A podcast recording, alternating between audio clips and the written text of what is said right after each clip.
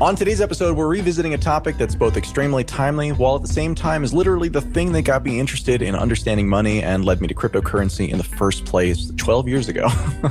As much of the world on an almost uniform and bipartisan basis shuts down to slow the spread of COVID 19 and prepares to bail out first financial markets and then basically everything that can't work on a fully remote basis, we're talking about the crisis, the bailouts, the limits of monetary policy, and the real possibility that it's not a straw that breaks the back of our money, but rather the whole world suddenly jumping right on. Today's episode is sponsored by eToro.com. Let's Talk Bitcoin is owned by the hosts and editorially independent, but you can find new episodes every Sunday on the Coindesk Podcast Network at Coindesk.com, the LTB Network at Let'sTalkBitcoin.com, and on our privately managed show-only subscriber feed at LTBShow.com. With all of that said, I'd like to welcome you to the Let's Talk Bitcoin show. This is episode 431. My name is Adam B. Levine. I'm a longtime journalist, entrepreneur, and also an editor at Coindesk these days. Joining our discussion today are the other hosts of the show, Dr. Stephanie Murphy. Hello. Jonathan Mohan. Hey, hey. And Andreas M. Antonopoulos. Hey, everyone. Thanks for being here today, guys. I appreciate that the circumstances are quite unusual, and uh, I'm glad we get the opportunity to have this conversation today. Hey, what else are we going to do? we're all stuck inside. so, today, as I kind of mentioned at the top, we're going to discuss three basic things. One is the growing bipartisan and global shutdown and bailout everything movement. Two is the inability of even extraordinary and unprecedented monetary policy to actually resolve these issues in a way that seems like it'll do anything productive for any sort of length of time. And three, the revival of the system is breaking. And when it does, we'll need something new that doesn't share the same problems of being vulnerable to politically expedient overreactions narrative. That, frankly, is what drove, I think, many of our initial interest in Bitcoin in the first place.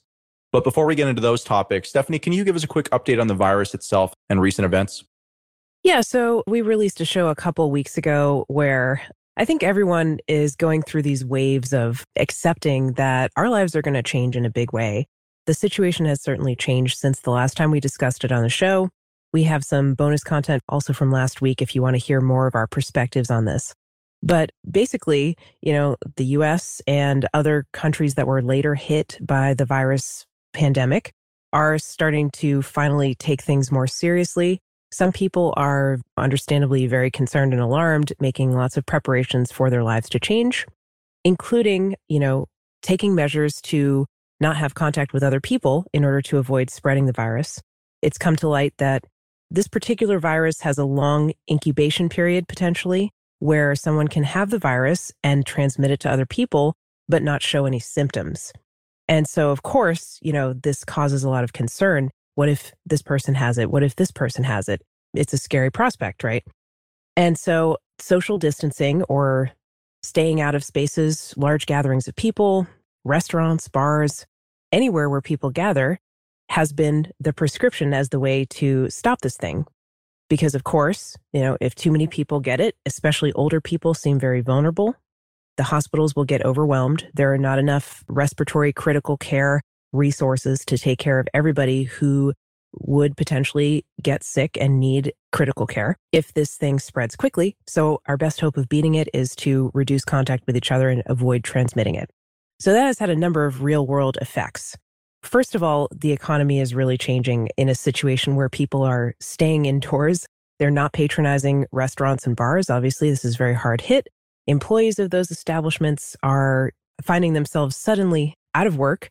Schools, workplaces, colleges, other institutions are closing, places where people normally gather, and they're transitioning to remote learning, which could have effects on internet bandwidth. We don't really know yet, but as many schools transition to remote and as many workplaces transition to remote, we could see lots of effects of that. People are staying basically with their families. You know, we could see some sociological effects from this. For some people, this is extremely psychologically burdensome to be deprived of interaction with other people or the ability to really go out and do stuff.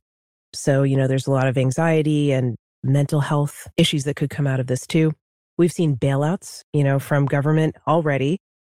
Basically, orders to kind of enforce these quarantining measures combined with bailouts of industries that are affected by them. And we're definitely going to talk about those on the show today. I think a month ago, if you said that Donald Trump would be supporting UBI and the European Union would close all their borders, you'd be called crazy. Yeah. And yet, of the timelines available to us, that's where we're at today. Yeah, we were talking about that on the show with Andrew Yang and his presidential campaign. I heard a quote from him saying that, you know, I didn't think that I would end my presidential campaign in February and then in March we would be doing the exact thing that I campaigned on, but here we are. I just want to point out that in a recent meeting, I believe Secretary of the Treasury Steve Mnuchin said that what we must absolutely do is avoid using the word bailouts in any discussion of this in the public. This was leaked. And one of the people present raised their hand and asked if we can instead call them freedom payments. so, in the vein of freedom fries, we're now going to get freedom payments. And yeah, the bailouts are starting. Two weeks ago, I tweeted that Boeing would be one of the first companies to go under, and it seems like that may well be the case. Yeah, you called that. Good job, Andreas. They're going to get a bailout first, but you know, this is a much broader thing. But I think it's important to separate two different aspects of this. So, a lot of people are going to see this as the direct result of the pandemic. But the truth is, and we've been talking about it for the last 10 years, is that especially the US economy, but many economies around the world have been an increasingly precarious condition long before this pandemic hit. The US was operating at abnormally low interest rates with quantitative easing continuing. In fact, if you remember, we had the latest round of quantitative easing started in October, long before the pandemic, with problems in the Fed's repo market and the overnight lending market that dried up because of liquidity shortages in the dollar markets.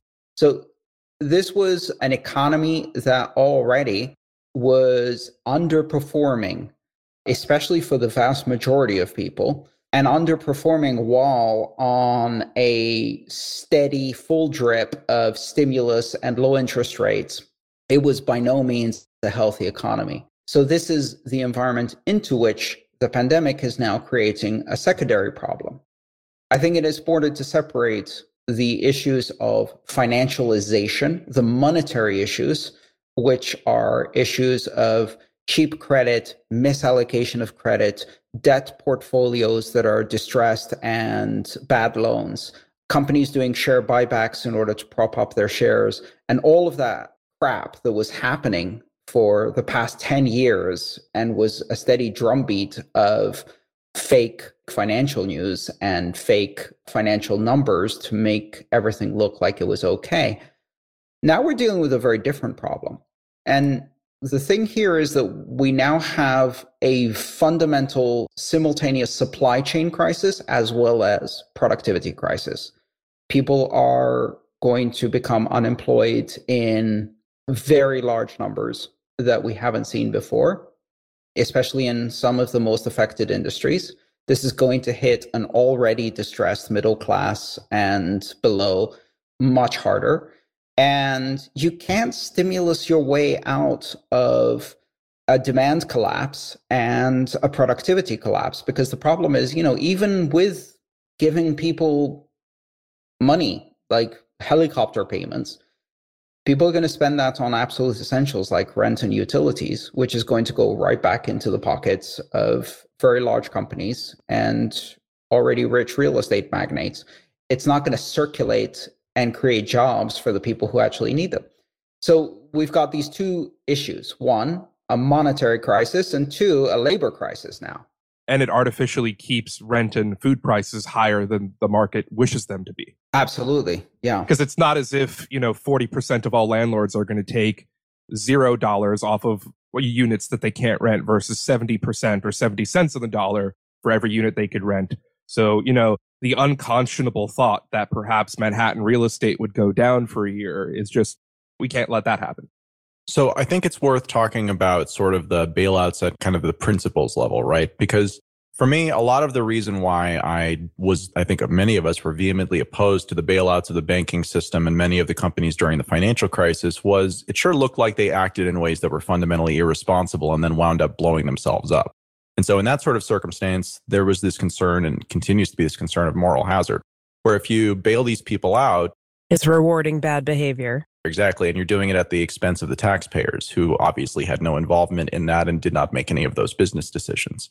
What's going on now is a little bit different because, as you said, Andreas, it's a collapse of demand, right? As we shut down our normal interactions, as we shut down the way that kind of life works right now, that's not really the case.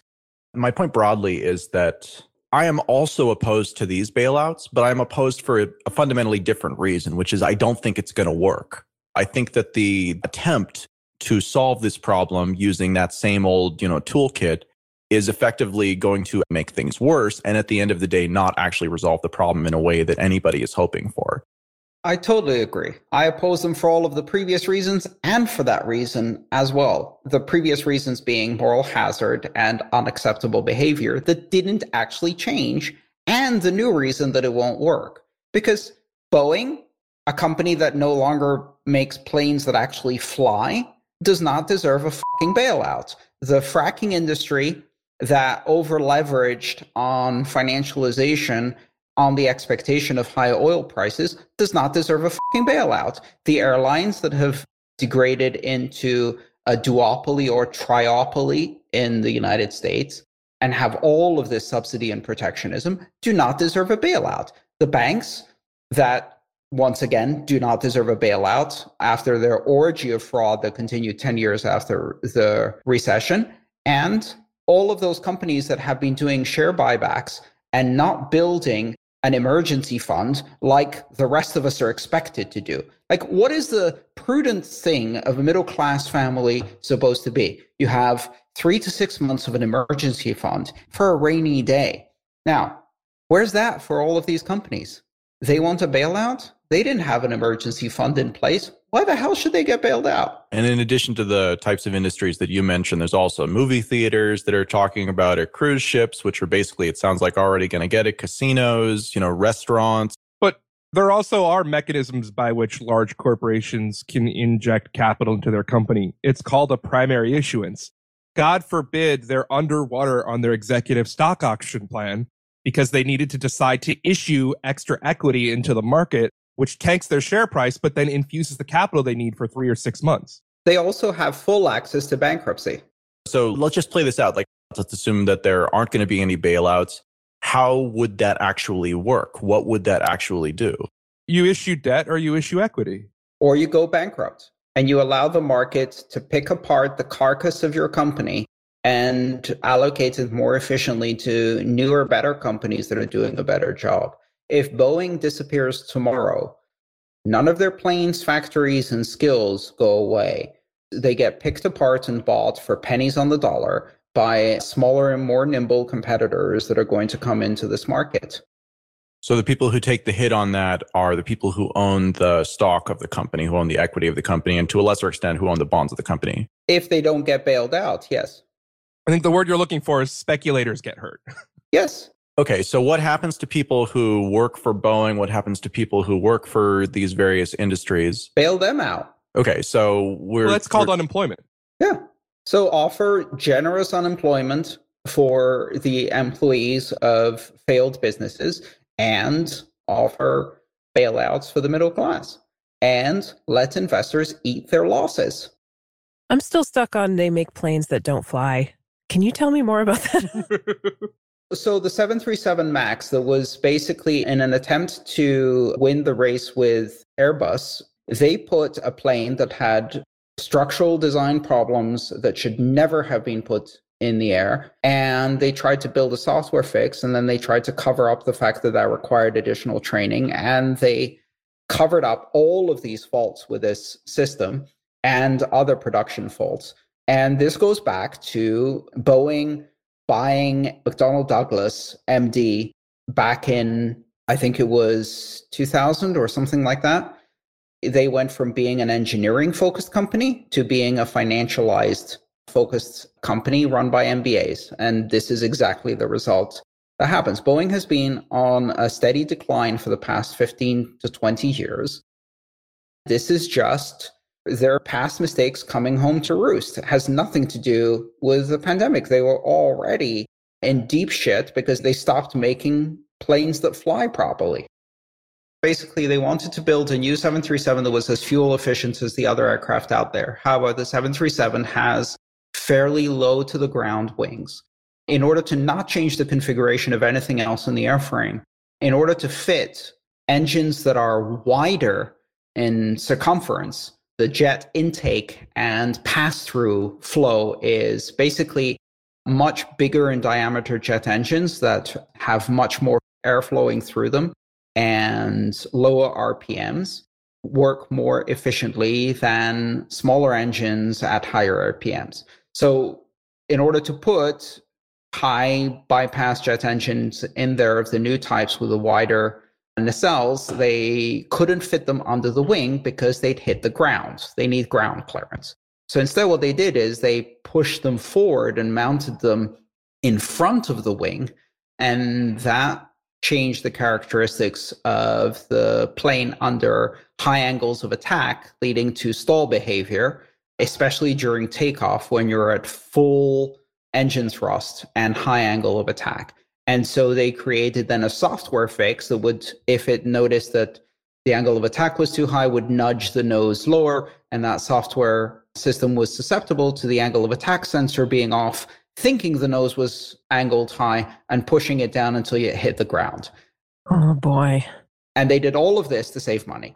But this is the poster child of the modern American multinational that is all about financializing debt and engineering, customer service, quality of products, all come second, third, fourth, or fifth. And there's a complete culture of impunity, which is aided then by completely captured regulators like the FAA. And this is the same thing that's happening in pharma and healthcare and finance and real estate in every business in the country. Yeah, thank you so much for explaining that because it really just shows how absurd the situation is. Like, this is what happens when companies that are making poor decisions are propped up by legal decree. It does remind me of the pharma industry where, you know, for example, like when a company, this has happened many times, so I'm not using a specific name, but a company knows that a drug is dangerous, they know it's hurting people, they release it anyway, and then they get protected from having to be accountable for their mistakes by government. And there's a revolving door between the companies and the FDA who regulates them. Yes.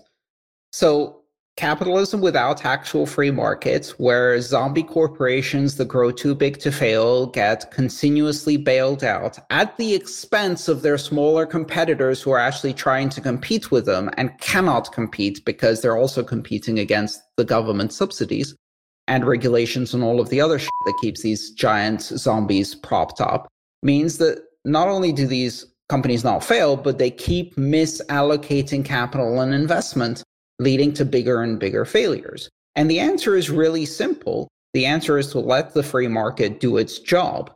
And if we're really concerned about, and we should be concerned about all the people who are going to lose their job or need retraining and reskilling, then give them a bailout investors should eat this and they should eat this because that is the essence of investment you take risks you get rewards if you only get rewards and you never take risks then that's not capitalism anymore that's corporate welfare yeah the incentives are just aligned right now to just see what you can do to just become too big to fail well i think these incentives got realigned at an even more fundamental level which is how many congressmen become millionaires while they're in office? Very much so. There's a very specific law that literally says that they can insider trade off of the allocations of resources they're going to pass in a law in their own portfolio. So if you have the ability to insider trade market movements, then when there's volatility and you can act rather than not act, you have a delta on information as to how the market's going to move that affects your portfolio. So if the only thing you do is 99% of all your wealth on earth is the insider trading you have on a portfolio of public companies, because it's the only equity that you have, and doing nothing isn't insider information, but doing something is insider information, you are the fuck out of it. And so what happens? You know, Dianne Feinstein and Chuck Schumer and some other, name a couple Republicans, I don't know, they all just insider trade and magically they started off with a hundred grand and now they have 50 million. The other thing that sort of relates this back to Bitcoin is a lot of people actually say the reason the Great Depression was the Great Depression was because of the government action, and that there actually was a greater calamity that happened a couple years before, But because the government did nothing, bad debt washed out and the market recovered far quicker than it ever could have with the injection of capital. I think that's my particular concern in this situation right now is that, you know, we've been in this very, very partisan place for the last, you know, a lot of years at this point in the United States and many places around the world as populism comes into contact with the way that things are. But now, kind of as all of this is coming up, the politically expedient path in many countries, not the least of which being the US, is to push down this path of basically bailouts for everybody. And instead of, you know, during the financial crisis, you at least saw a wing of the Republican Party that said, we probably shouldn't do this and we should just let free market, you know, actually happen. It wasn't a big enough grip to actually mean anything, but there was actually an argument being made. And in this situation, I mean, that group is tiny, tiny, tiny. This isn't a partisan issue. It's really, really simple. Fiscally conservative, nothing exists in an environment where the incentives are aligned to get re-election campaign funds from the largest donors. In that kind of environment, they're going to cater to the needs of the large donors. Look at the discussion. And I'll take it in a completely bipartisan way just because they're all assholes anyway. But the bottom line is right now, the entire discussion is how do we save the stock market? Exactly we need to save Main Street in order to save the stock market because otherwise the fake reality that is the stock market can't even justify itself. If literally revenue goes down by 50%, you just can't justify anything close to where we are now. And that's kind of the cognitive dissonance that's going on throughout. Yes. And we're not talking about some of the root causes of why we're in this position, which is these fake broken markets that have been built around a variety of industries, especially in the US, and the biggest one is healthcare. Healthcare is the worst of a socialized system and the worst of a for profit system mashed together to get the absolute worst of the combination. And it is the Achilles heel of this country. And now it's going to come out in its full glory. And that means that even for profit hospitals don't have the essential supplies because guess what? Disaster preparedness is not something that shareholders will invest in. And turns out that government is needed for some things. So we've got the worst of both cases. We've got a government that actually doesn't serve the fundamental needs it has to serve, like being there for disasters like this, and a system where you have exploitation for profit at a ridiculous level by markets that are controlled by monopolies, duopolies, oligopolies, oligopsonies in a massive kleptocratic orgy. So we're not getting either good side. These imbalances need to be fixed. And in fact, they're going to be fixed. They're going to be fixed by the simple expedient that the other fixes aren't going to work. I think that there's something really interesting happening, which is both a great parallel from the 1930s and today and what the future could look like, which is a Great Depression or a Great Recession and the difference between the dollar, gold, and Bitcoin because there are very interesting things that are happening here. One is you need to make systems a function of their nature, otherwise politics can deviate them. So gold and Bitcoin, you can't create an infinite amount of gold or Bitcoin. And because of that, it doesn't allow for the political realities of pretending you're fiscally responsible because the reality is you only have so much to spend. So you're bound by reality. The problem though with gold is that you actually have to create it.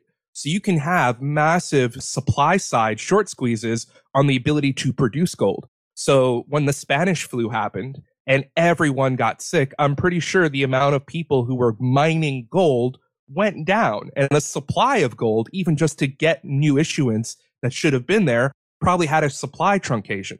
So this crazy thing that Bitcoin has is both the reliable supply, irrespective of supply side capacity to generate, because it's constantly retargeting to stabilize for the supply issuance, but also being capped in the amount that can be created is this like very unique property to Bitcoin. And I hope 100 years from now, when we have our next 1920s great catastrophe, we're using something like Bitcoin because it's anti fragile in a way that I don't think any financial system that we've used had before for either side of the problems that we face when we reach these sorts of problems. Your opinion, Jonathan, I mean, it sounds like you believe that the sound money properties of Bitcoin are triumphing or will triumph. Last week, exactly a week ago, Thursday was the absolute market collapse of all crypto leading to 50% losses across the board.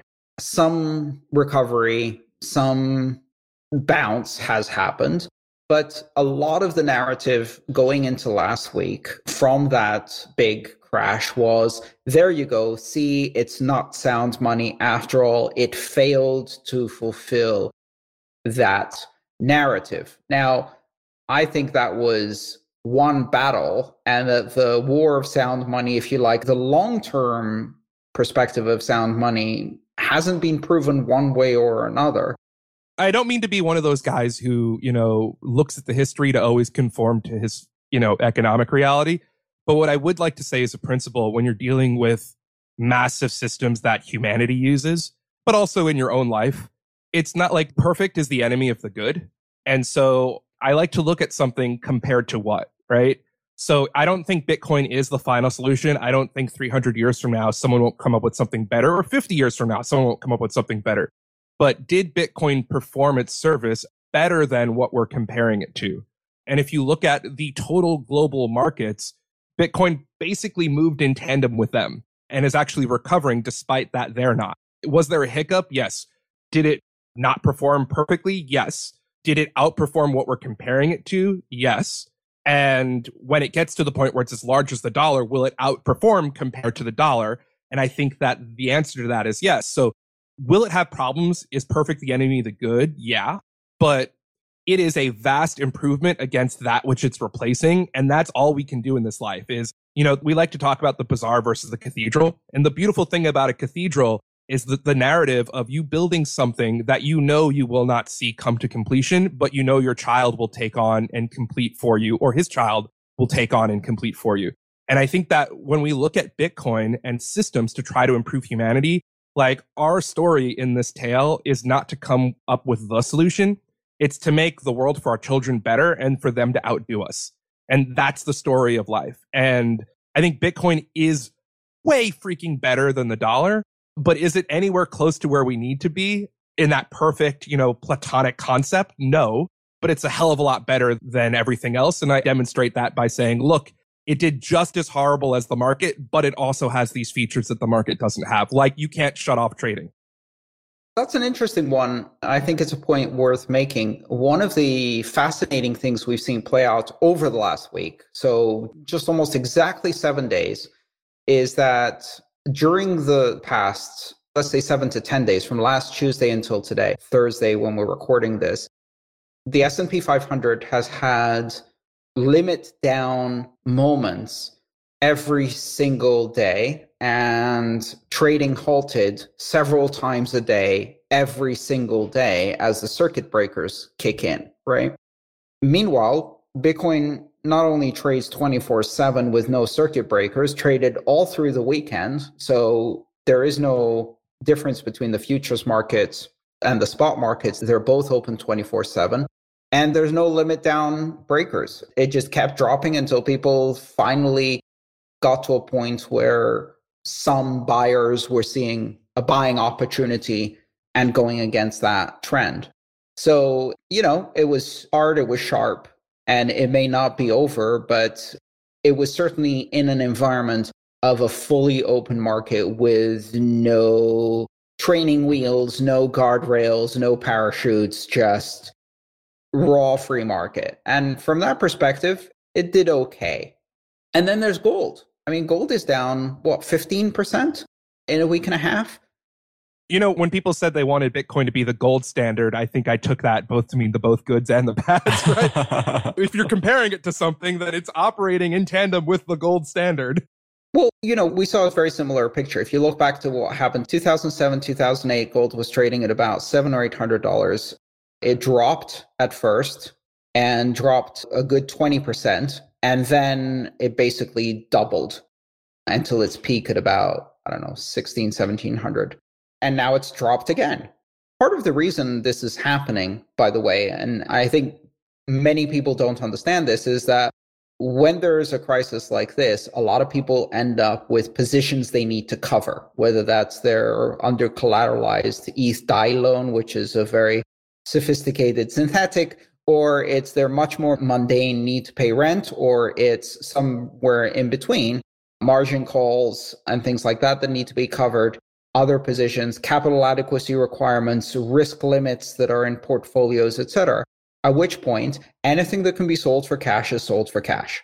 And obviously, one of those things that people needed to sell for cash that they could use to pay bills or balance portfolios or whatever was Bitcoin because people are still paying their bills in fiat. But also the tax man. I mean, there's a joke Bitcoin always goes down in March because people realize that cap gains means you have to pay that. And so I actually think, you know, if you look at Bitcoin's recovery, there's a lot of looking at what's topical in the market and then drawing causality to what's occurring in a stock pick but if you look at what the US government did, they announced that they would be delaying the period in which you needed to file and pay your taxes from April till a couple of months past. 90 days. Now, a massive amount of positions people were going to liquidate in order to cover their tax liability, they now have another 90 days on. Well, I generally try to avoid trading when the markets are like this. I'm not really a trader. I think I do maybe four or five trades a year. And usually it's because I'm trying to rebalance things. So I'm trying to keep things a bit diversified.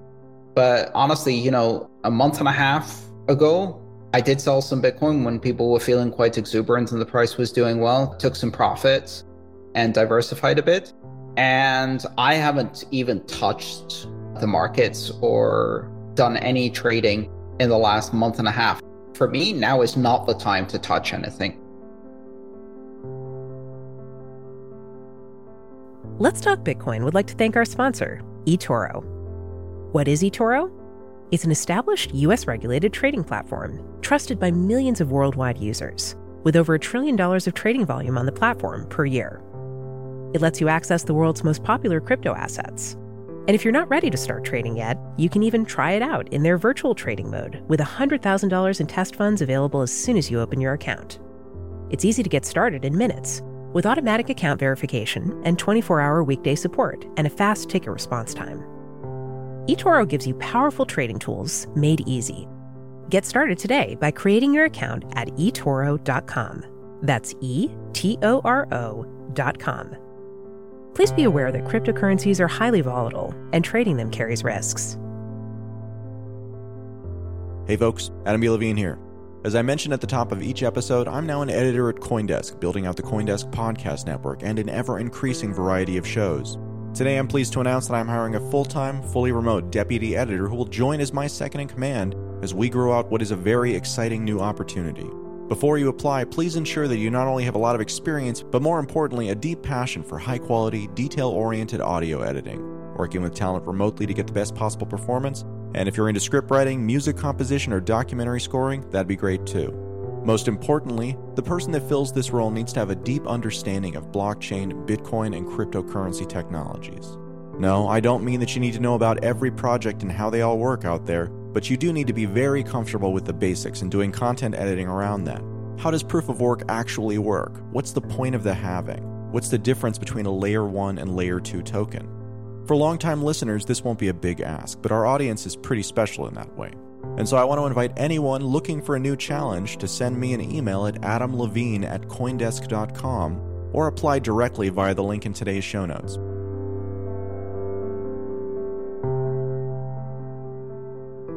Thanks for listening. Let's rejoin the conversation now.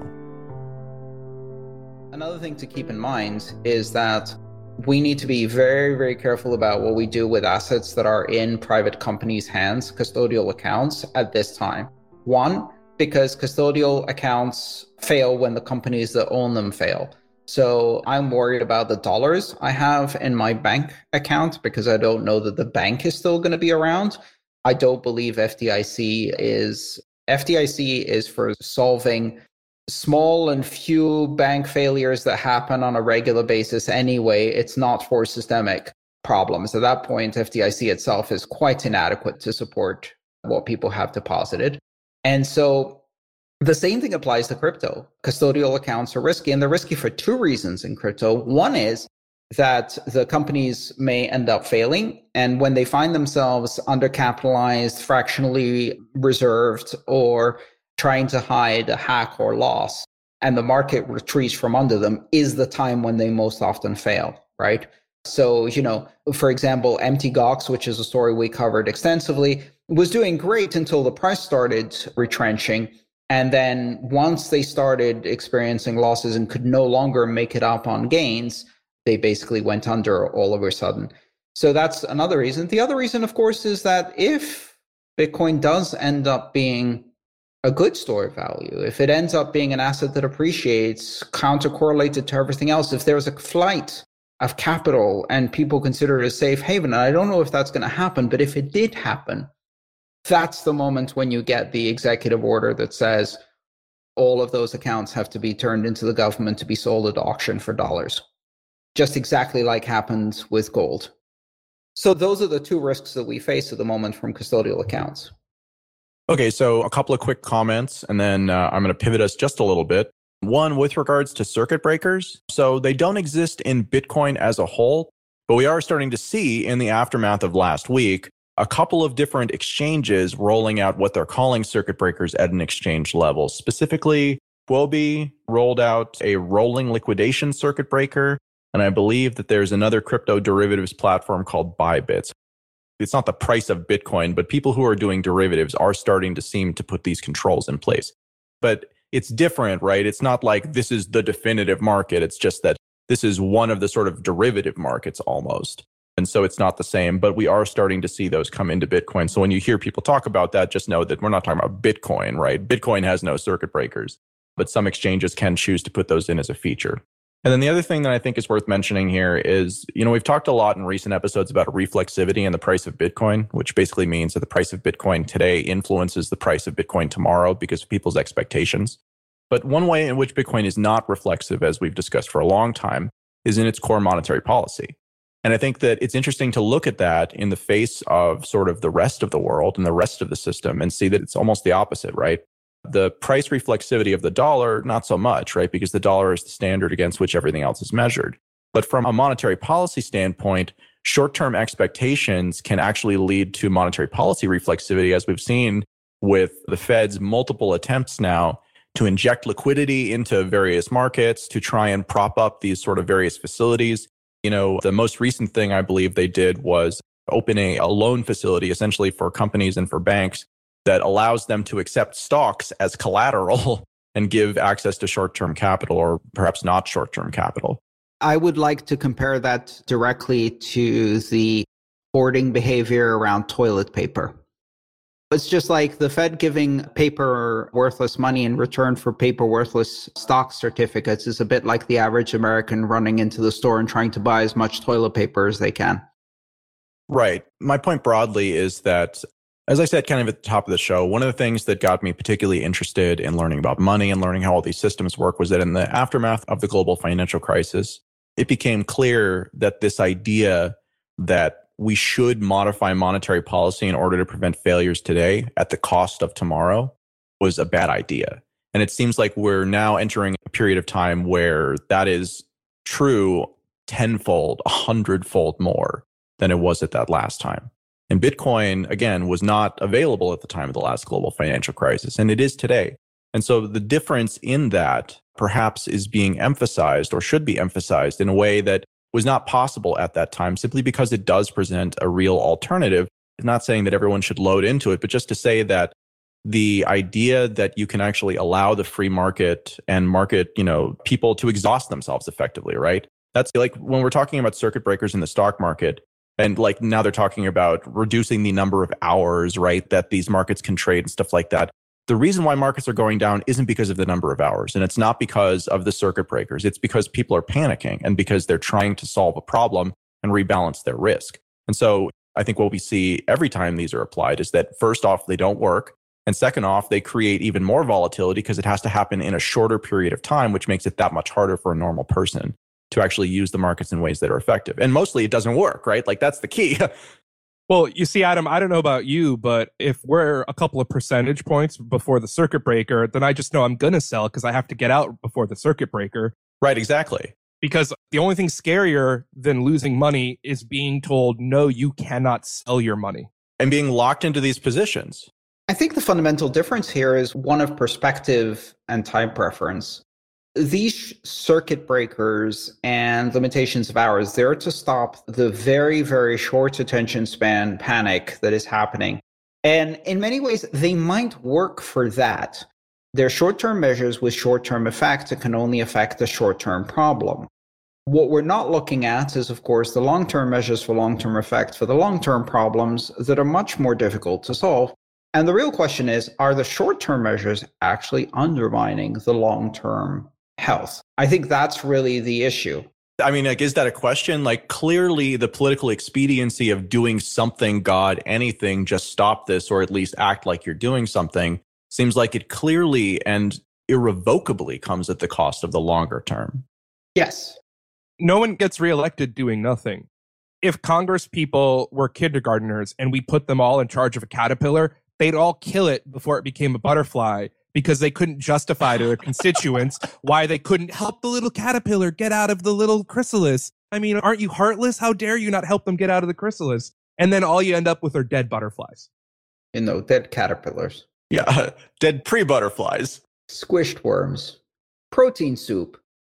All right, so can we all agree, though? I mean, we're talking about these measures. They are going to get more extreme. They are going to reach numbers that are ridiculous. We're going to see negative interest rates. We're going to see helicopter money. We're going to see infinity quantitative easing.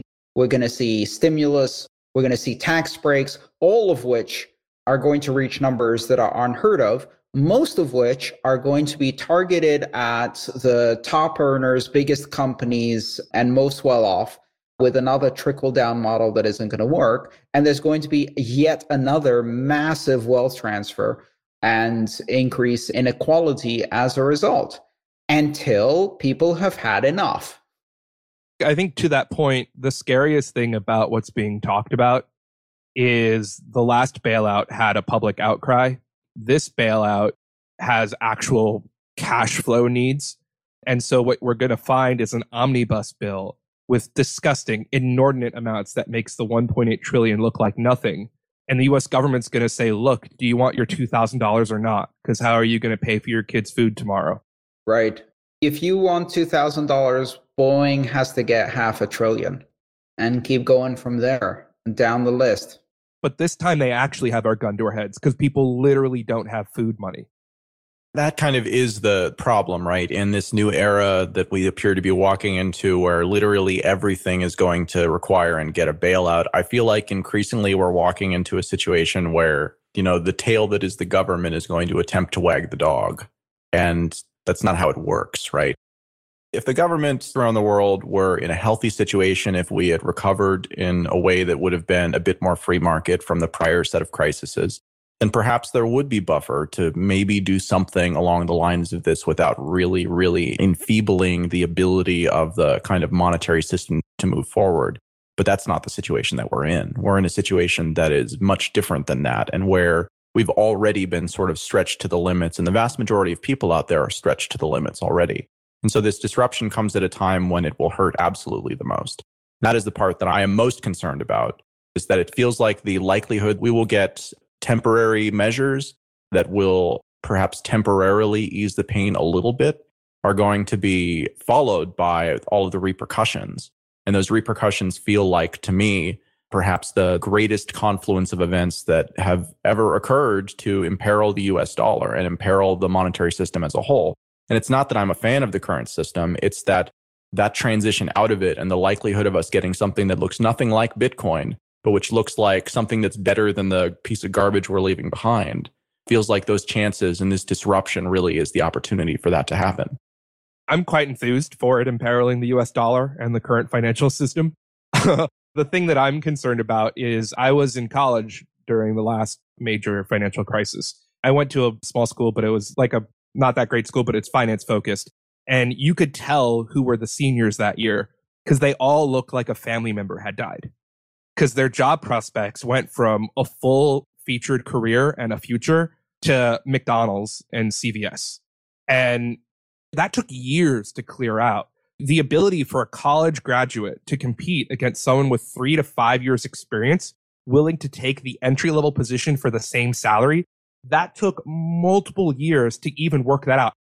If you happen to have graduated college in that three year period, your career's over. You will never make what you would have made. You will never be who you would have been. Your life is materially diminished forever because of that trajectory and that three years out of college where you couldn't compete against people with five years more experience.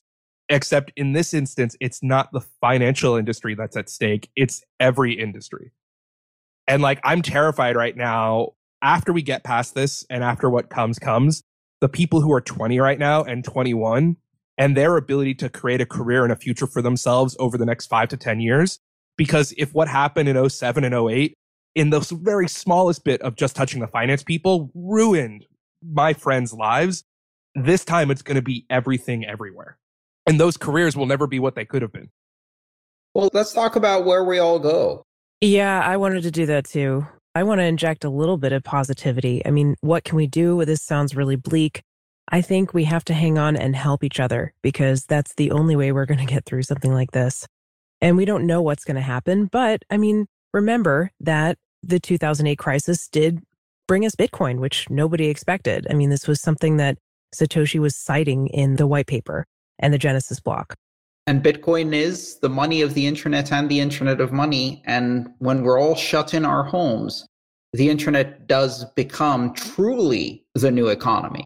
So, one of the things that we haven't yet talked about is the idea that this is going to accelerate our transition to a digital economy in a way that's much more profound and hasn't happened before. Yeah, the adage, or I don't know if it's an adage, but I think it should be that change doesn't happen because we want it to happen. Change happens in large part because it needs to happen, right? Because the conditions, the preconditions for change to happen have been fulfilled, and all of the things that were otherwise reasons why you wouldn't do that thing have kind of fallen away. In early, you know, Bitcoin, I mean, it's true today too there's friction in using these systems. And there's a lot less friction now today with you know all of the different applications and all the advances in wallets and all of the advances just kind of across the board throughout the technology and its user interface and stuff like that. But it still was never really enough to get people who fundamentally don't particularly care about this stuff to think about it much less care about something like bitcoin.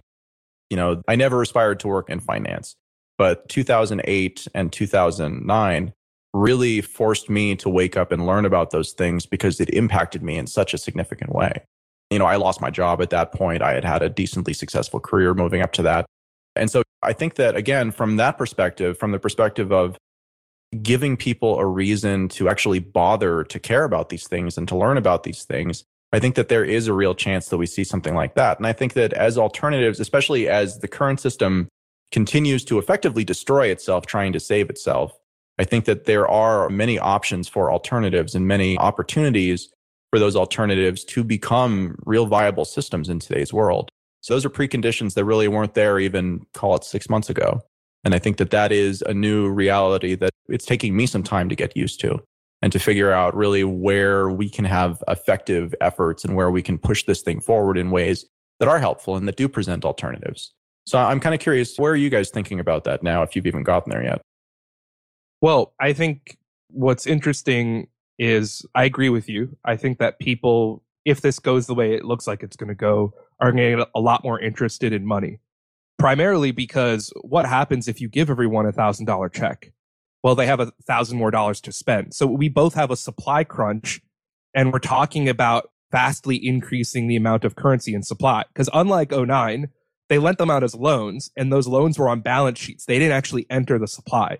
So while we just made 1.8 trillion, it didn't actually affect supply, even though it affected the monetary base. If we give half a trillion dollars to every American, then you're going to affect the CPI.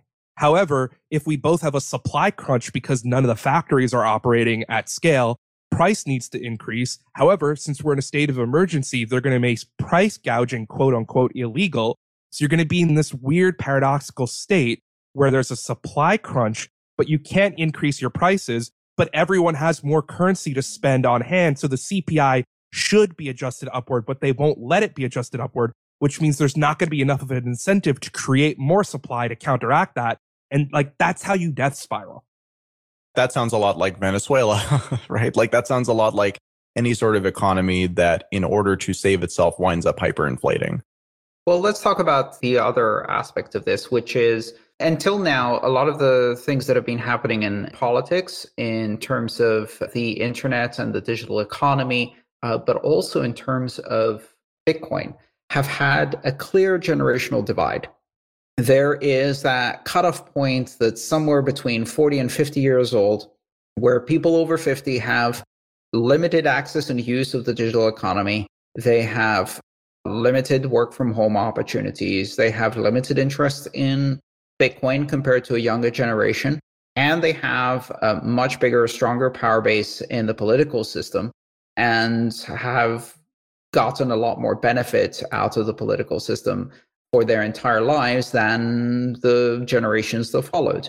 One of the interesting things that happens now is that the generation that grew up with the skills of social media and a digital life, with the skills of critical thinking and information gathering and filtering, with the ability to work from home, with even the quirkiness of preferring the online realm from, from physical interactions, and are comfortable in that domain, coinciding with the generation that has less political power, coinciding with the generation that has more interest in Bitcoin and other cryptocurrencies, that potentially brings a very, very big and positive, I think, political and power upheaval. I think this is going to empower younger people at a time when they've been so far disempowered. Younger people are at home on the internet. Younger people are at home with remote learning. And if they have the equipment, the infrastructure, the capability to make that transition, and I think the US is pretty well equipped for that, although not as well as other developed countries, certainly better than most developing countries. That's a transition that is a generational transition and it's going to accelerate that massively. I think to Andreas's point, sort of a crazy opportunity on the bright side is happening right now, which is 74 million people, which is how many Americans are under the age of 18, are homeschooled right now. Their parents may not know it yet. Some are taking the responsibility more actively than others, but they're homeschooled for the rest of the school year. And they may be homeschooled for a few months at the beginning of the next school year, hopefully not. Or the whole of next school year. Or the whole of next school year. And what we have is a captive population of 74 million kids whose parents just want educational resources and act opportunities to teach their kids. And I think if there's any way that people listening could say, how could I be a part of the Bitcoin community and do good right now? There's 74 million kids whose parents need to take an active role in their education and need any and all help that they can. And how many million students in higher education who are facing the exact same situation where, you know, as the meme goes right now, I don't know if you've seen this funny meme which says, Oh, you finished Harvard? Well, turns out we both finished Zoom University. you know, that's a huge equalizer that is a huge equalizer. If you remove the advantages of endowments, campus, location, physical context, networking, and all of the other things that come from a physical university, you end up with quality of education and the teachers as the only differentiator. In Zoom University, it's all about the teachers. Yeah, or sometimes just ego and incumbency bias. Like the thought, why don't we just record the best teacher in America and have students watch the recordings of that teacher it's got to be better than at least a third of teachers. like, a third, I think that's an underestimation. I'm trying to be kind here. Those types of arguments don't sway. Right. So this is going to change education. It's going to change a lot of people's lives in a very, very big way. And some of those changes, at least, hopefully, are going to be positive. They're going to be liberating. They're going to be empowering for people. Yeah. I was thinking of another meme that I've seen floating around recently, Andreas. The meme is a person staring at their computer in shock and saying, You mean those meetings really could have been emails?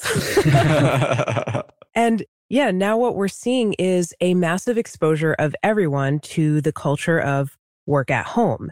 WFH now, work from home. It's an acronym now. Yeah. Right. Yeah. This is going to be a real cultural thing. And I know there has been a gradual shift over the last 10 years, maybe, towards more remote work and people also becoming digital nomads and just taking it into their own hands. This is a transition I made personally in 2013, actually, when I started working on the show. I was also making a career transition from being a scientist who worked at a laboratory to being a voice actor who works at home. And, you know, this was something that took me a couple of years to actually fully get accustomed to, I would say, because it was a decompression period from a lifetime of showing up at a place every day, whether I've kind of wanted to or not. And I don't know about you guys, but my school used to give us awards literally if we had perfect attendance. So that means even when you feel sick or crappy, you need to show up at this building and we're going to give you an award for doing that. Right. For the dedication that you've shown. right. It's like a self sacrificial kind of thing that really discourages self care. It really discourages tuning into yourself and how you feel. Well, now you get three years in jail for showing up when you're sick.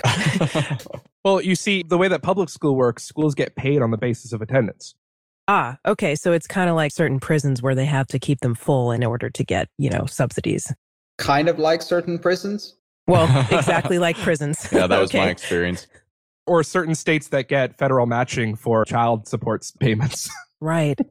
Yeah. And I mean, I don't mean to laugh at this or make light of it, but the point I wanted to make with talking about this is that I foresee a massive cultural shift in the way that people look at things like working from home, questioning whether meetings in person are really necessary, questioning whether certain government agencies and the functions that they do are really necessary. Because also another thing that happened is, you know, we've seen the TSA kind of like relaxing their guidelines and letting more than one ounce of hand sanitizer on flights. I don't know if that's a rumor or if that's really true, but we've definitely seen relaxation in certain, you know, regulations that people have questioned the point of or the usefulness of in the past. And I think that people's minds are going to be loosening up or opening up a little bit into questioning certain things and you know, why do we do this? What is the point of this? Is it really necessary to go to the office every day, or could I actually be productive working from home. I think that there's going to be an expansion of people's minds and their consciousness, and new ideas are going to come about, and it's going to kind of force us to reevaluate everything. And I think that's a positive thing.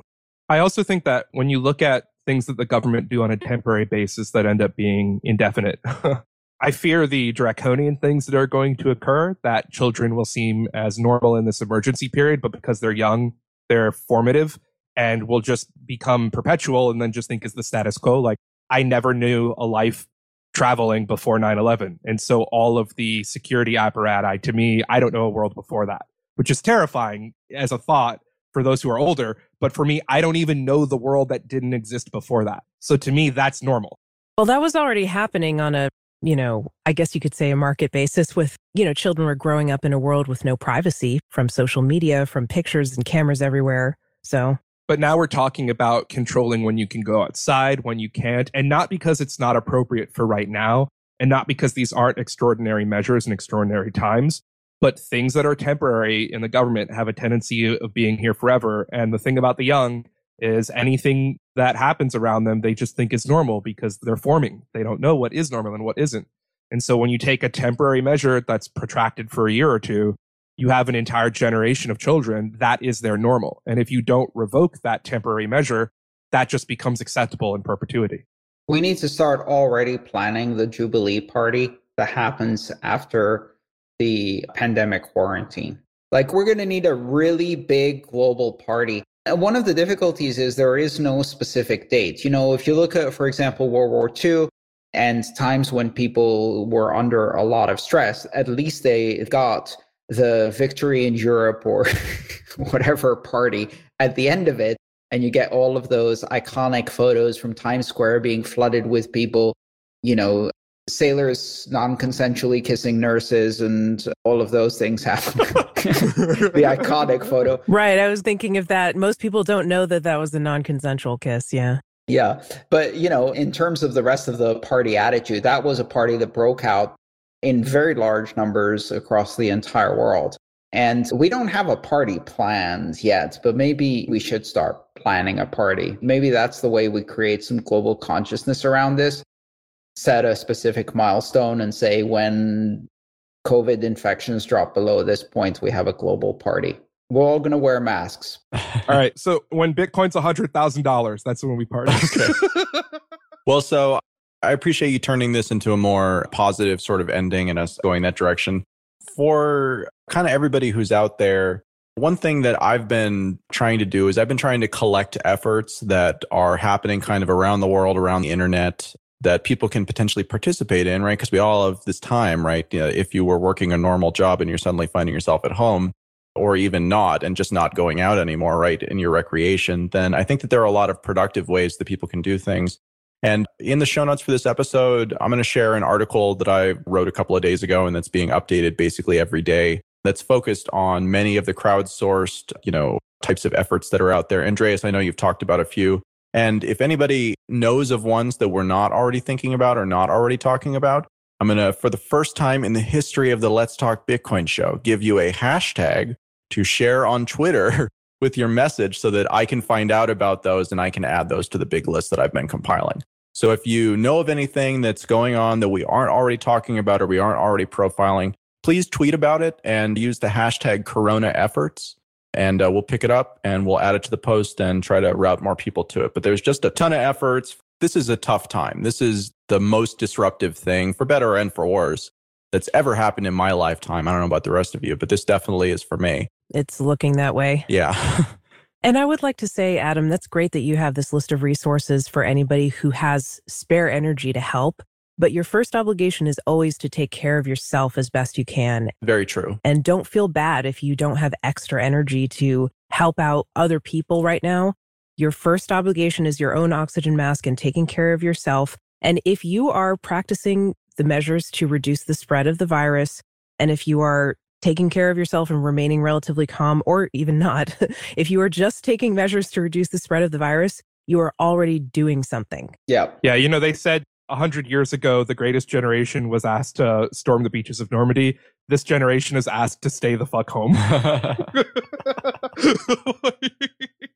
One of the things about anxiety in situations like this and the stress that it causes is that having a perspective and shifting a perspective to being able to see how you can help others in a more tangible way, not just by staying the fuck home, which absolutely you need to do, but a lot of people can't. And a lot of people, once they stay home, can't leave.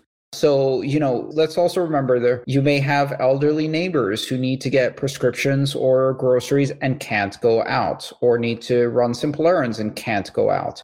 So, one of the ways to connect as people is to find safe ways to help others and shift the focus from being in your head to being out in the community and helping others. Very so, true. for example, leaving a note under your neighbor's door and saying, if you need any help, if you need someone to run to the store for you or get something for you, I have masks, I have gloves, and I can drop things off outside your front door without you even talking to me.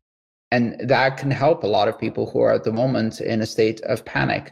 But also, there's other opportunities. If you're an employer, now is the time to reassure your workers. If you're going to have to take a hit, take it to your salary first. If you're a landlord, you know, open uh, lease cancellations for your tenants. They may need to cancel because they're moving city or trying to go back to their families, and they need to cancel. That's a situation that's that's come up for me. Drop the rent, reduce the rent if you can or even waive the rent for a month or two if you can, in order to help people for whom this is literally the end of their rope. The other thing I would say is that if you're listening to this podcast, it's probably because you like talking about Bitcoin. And so you probably have kids or nephews or nieces to whom are stuck at home and whose parents are just dying to have them fill their time with anything, especially if it's educational.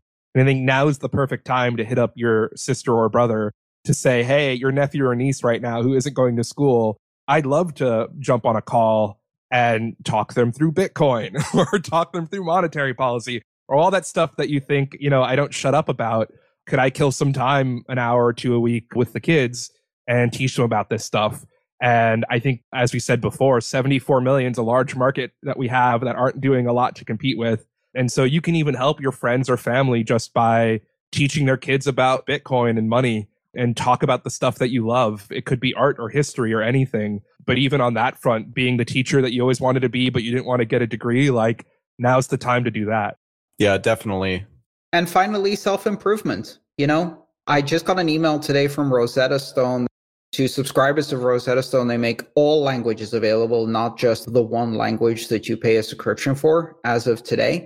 There's tons of materials for self guided learning on Khan Academy, on YouTube, and other places. If it's about Bitcoin and crypto, great. If it's not, whatever. Learn a new language, learn a new skill.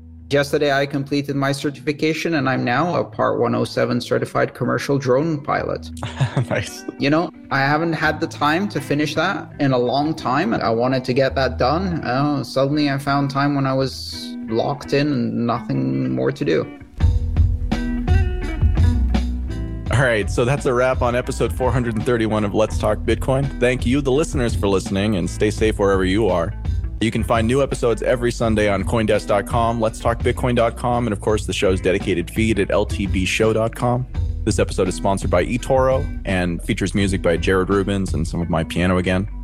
Today's episode featured Andreas M. Antonopoulos, Stephanie Murphy, Jonathan Mohan, and myself, Adam B. Levine, with editing by Jonas out in Germany. Have any questions or comments? Send me an email at adam at ltbshow.com, and we'll see you next time.